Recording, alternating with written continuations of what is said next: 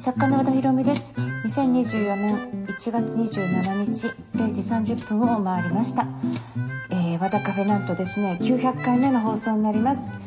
えー、放送でねあのこんだけ長く続けられたのは何でしょう？皆さんのおかげなんですよねきっと、えー、長く続いて聞いてくださってる方最近の方含めまして皆さん本当にありがとうございます。わらカフェ。改めまして FM 富士をお聞きの皆さんこんばんは。和田カフェのオーナー和田博美です、えー、900回、えー、ということになりましてですね。あの本当にありがとうございます。それから、えー、ラジオ番組を持たせてくださっている FM 富士山本当に、えー、いつもよくしていただきましてありがとうございます。えっ、とまああの積み上げていけばえー、ここから1000回になると思いますので、えー、と、引き続きよろしくお願いします。はい。えー、っと、今週はですね、あの、ワクワク電線ツアー2024があったんです、えー、作家生活20周年も含めですねあのー、まあ、お祝いも兼ねた大きなイベントになりました会場は渋谷の桜ホールというところですねえっ、ー、とまあ、あの抽選で当たらないと借りれないという場所でたまたま抽選に当たってまちょうどいい広さなんですね。734名が入る、えー、広さのところで、まあ、国電線ツアーをさせていただきました。で当日質問コーナーをねあの LINE のチャットえー、オープンチャットを用いた質問コーナーをさせていただいたんですが、えー、そちらの方でですねえっ、とまあ、いろいろたくさん質問をいただいたんですけどあの今日はそこで、えー、全部お返事できなかった、えー、質問について、えー、こう答えさせていただければと思います、えー、それではですね皆さんウィークエンドの始まりは和田博美の和田カフェ。どうぞ最後まで楽しんでてください。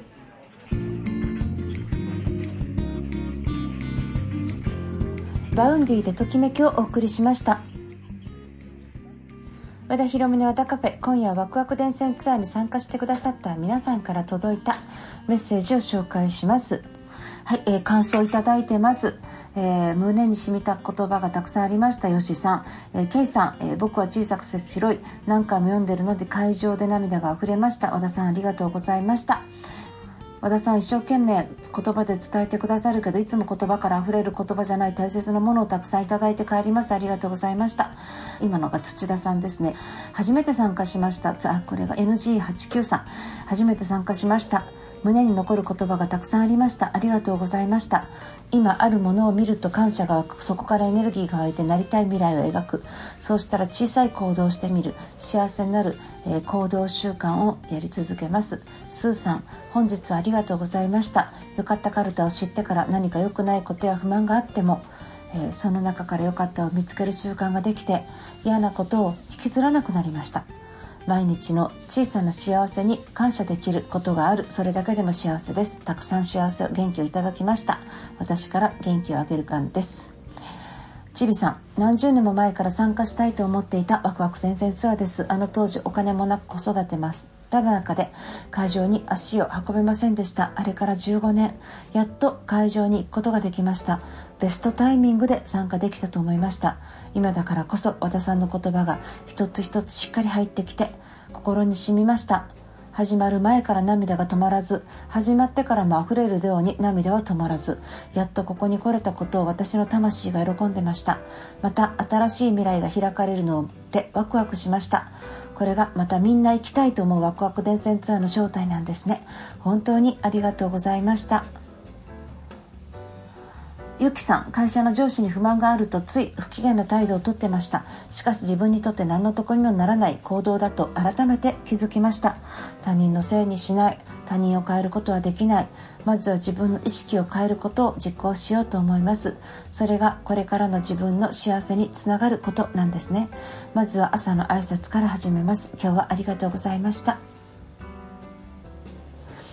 えー、ようこさん。中学生の息子とお年玉として2人で参加しました。今離婚を決意しています。周りを応援してくれる自分の決意も固いけどお金もないし子供2人育てていけるのか不安で迷う瞬間もあるけど今日のワクワクで背中を押してもらいました。とにかく歩いて前進できます。これからもひろみさんを応援します。まあ、たくさんありますね。えー、かよさん、今日はありがとうございました。今年おみくじが末吉だったのでシンクロにびっくりしました。いろんな気づきにありましたが、特にどん底、必ず底があるという言葉が心に残りました。もしかしたらそこまで見るのが怖くて中途半端に要点していたのかもと。ちゃんと自分の心を見て受け止めて要点して未来にワクワクしながら行動していこうと思いました。よろしくお願いします。ということです。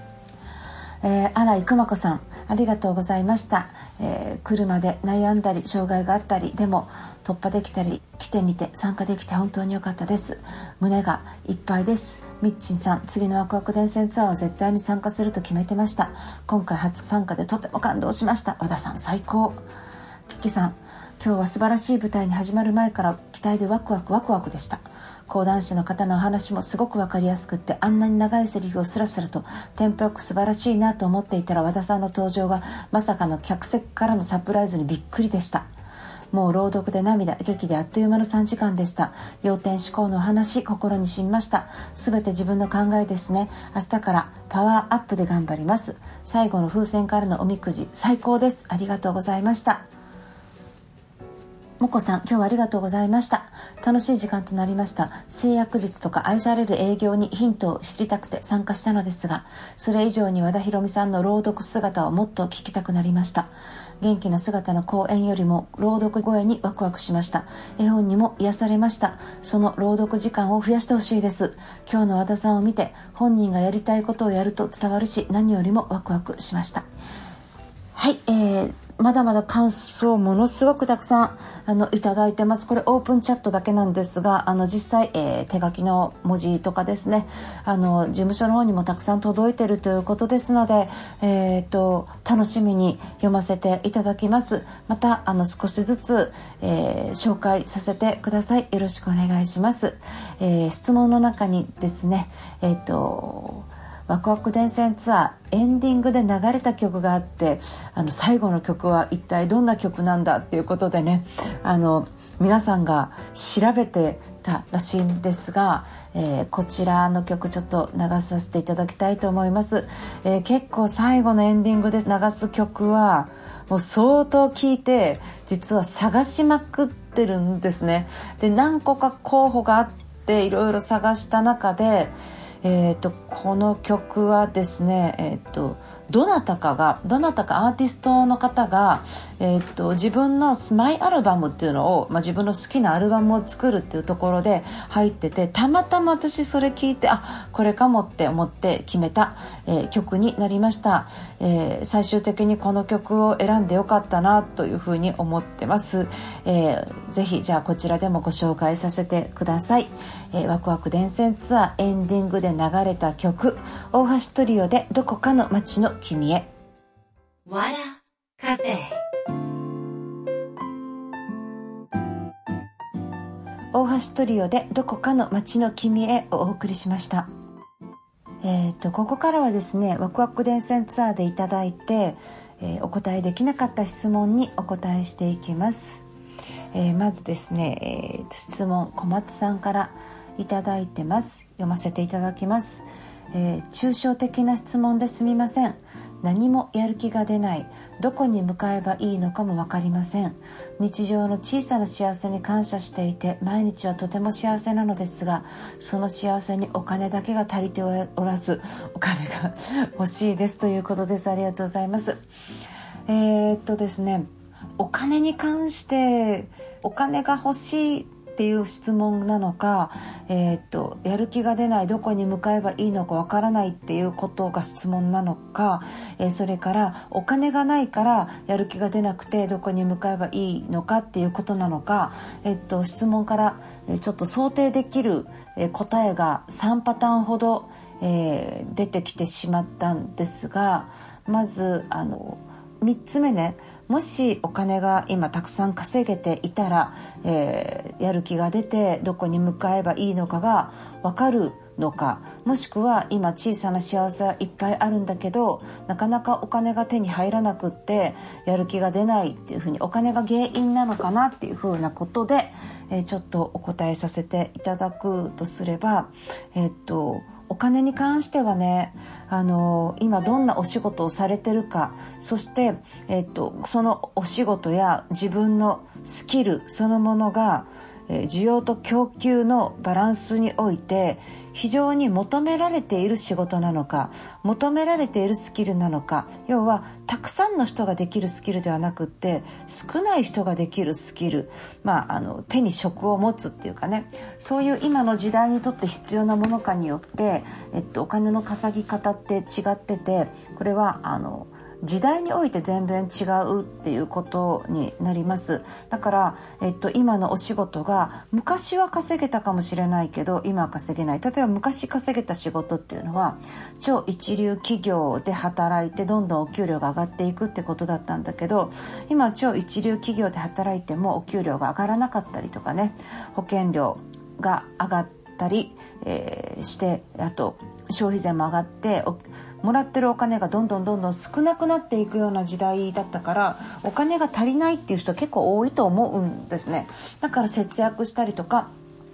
質素に生きようっていうことなんだけどそもそもその仕事自体が本当に、え、稼げる仕事かどうかっていうのは、まあ、これは、えー、っとすごい客観的に見た方がいいことでじゃあ稼げる仕事って何なのかなって言った時に、えー、と人が足りない仕事が稼げるようになってくるっていうことになりますね。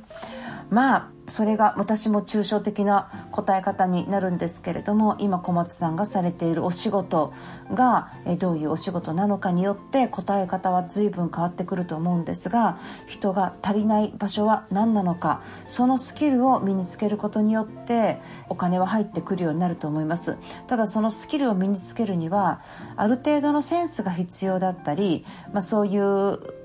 感覚みたいなものも必要になってくるのでご自身が今までやり続けてきた、えー、才能や得意分野が、えーどこが困っている人がいるかとかそういうことも考えながら、えー、副業に乗り出すっていうことも一つの手ではないかなと思います。お金に関して言うと、えー、仕事を変えるか副業するか、えー、になるでしょう。お金を増やすわけですからもちろん、え投資をするっていうことも出てくるんですけどどこに向かえばいいのか分かりません。それは今の現状のまま何とかしようとしてるからじゃないでしょうか。今の現状から抜け出すことを考えていくとおのずとやる気は出てくると思うしそのために一体自分は何をすればいいのか、えー怖いかもしれないし失敗も怖いしいろいろ考えられるかもしれませんがそういうところにチャンスはまだまだあると思いますのでぜひ、えー、一歩前に進んでいただければと思います。小松さんどうもありがとうございました。もう一つ奈々さんのご質問を読みます。お仕事関係っていうことでですね奈々さんからいただきました。50を過ぎて30年近く勤めていた会社を退職。就活中です。よかった。探しが難しいです。アドバイスをお願いします。ということです。えーと、こちらもさっきも言ったようにあの就活する時に人気があるところとか楽なところとかっていうのはやっぱり人がいっぱい殺到するでしょ人がいっぱい殺到するのはやっぱりあの